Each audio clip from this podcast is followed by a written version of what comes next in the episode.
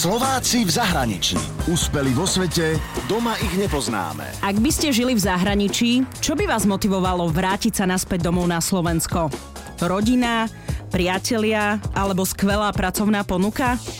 Možno si spomínate, že štát pred rokom rozbehol výzvu na návrat domov s finančným príspevkom. Nedávno som si prečítala, že slovenskí vedci sa na Slovensko veľmi nehrnú.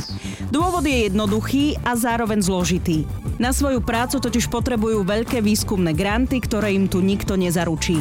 To je asi najväčší problém návratu pre slovenských vedcov v zahraničí, s ktorými som aj ja robila rozhovory.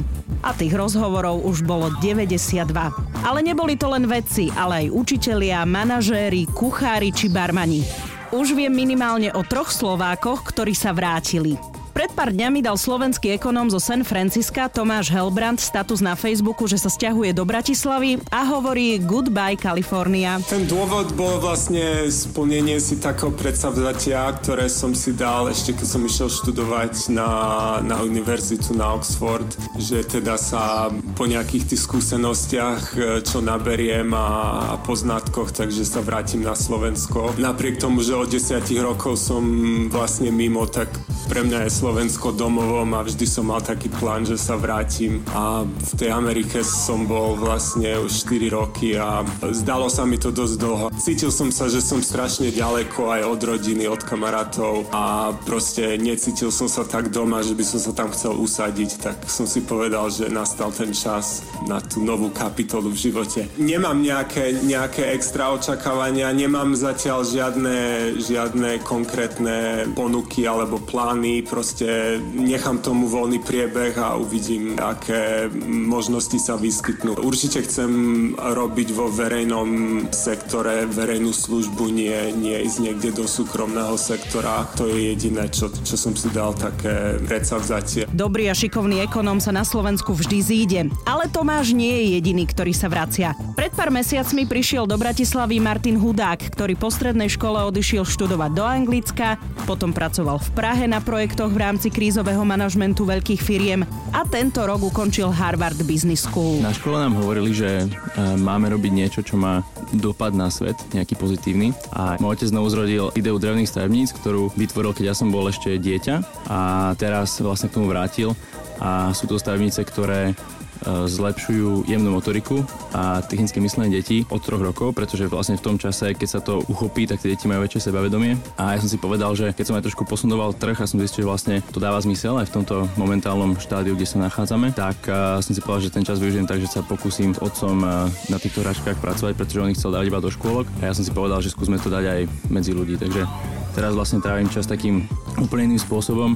Ja som vlastne robil s vysokým manažmentom a potom som študoval, ako sa asi budú riadiť firmy a teraz vlastne robím veci, ktoré sú veľmi rôznorodé a také ako startupové by som povedal a venujem sa všetkému od dizajnu webu cez PR, marketing, nejaké analýzy, obchodu, robím aj skladníka, dopravcu, proste úplne čokoľvek, takže je to veľmi zaujímavá skúsenosť. Drevené stavebnice, ktoré zlepšujú jemnú motoriku detí. Toto mi Martin vysvetlil aj trochu bližšie. Sú vymyslené tak, aby pomáhali tým deťom sa technicky vzdelávať v takomto hravom smere. Deti si skladajú z veľkých dielcov pomocou kolíkov a kladívka, čo všetky deti strašne baví to kladívko. Tak si skladajú stavebnice autíčok, lietadiel, vrtuľníkov, všeličoho a sú schopné si rozvíjať tieto všetky schopnosti. No a čo sa mne páči je to, že momentálne je tá doba toho, že sa deti hrávajú už skôr s nejakými elektronickými vecami alebo proste tabletmi, čo samozrejme potrebujú do budúcna, lebo tá doba sa tam hýbe, ale pokiaľ človek chce mať šikovné dieťa, tak ten tablet nestačí a potrebuje to dieťa si tie schopnosti rozvinúť v tomto veku, lebo už to potom nedobehne neskôr. Martin Hudák nevylučuje, že by opäť odišiel do zahraničia, ale uvidí, ako sa to celé rozbehne.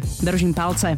No a na Slovensko sa vrátil aj kuchár z Prešova Daniel Širota, ktorý 10 rokov pracoval v Írsku. Pred odchodom bol zástupcom šéf-kuchára v najlepšom gastropube. Dostal som ponuku do práce, pracovať pre jednu z najúspešnejších gastrosietí na Slovensku a keďže za posledných 10 rokov som v Írsku pracoval len s tými najúspešnejšími, tak som to bral ako nejakú skvelú príležitosť troška presadiť sa aj doma. Pracovná ponuka skúška vyšla, som to mal už rok a pol a fakt sa nemôžem sťažovať. Som spokojný, som rád, že som doma a 10 rokov stačilo vonku. Poviem pravdu, keď som sa vrátil, bolo to strašné, bolo to tragické. Mal som strašne problém nájsť nejakú tú super surovinu, ale keďže mám takú povahu, že fakt nechcem pracovať s tými najpodradnejšími surovinami, tak som si veľakrát u každého dodavateľa vybojoval a presádil to, aby sme proste ponúkali a dávali ten kvalitnejší produkt. Veľakrát mi ten produkt bol objednaný a veľakrát ten produkt musel byť zhaňaný, ale myslím si, že pokiaľ je snaha nás kuchárov, alebo vlastne tých, ktorí ten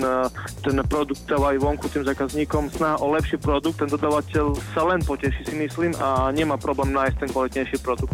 Skôr je to o tom, že ľudia sú zvyknutí fakt čím lacnejšie kúpiť, čím lacnejšie sa nájsť a čo najviac. Čiže ja si myslím, že to nie je ani o tom, že či ten produkt nekvalitný je z dôvodu toho, že by nebol, ale skôr o tom, že potom nie je dopyt. Chalani, držte sa.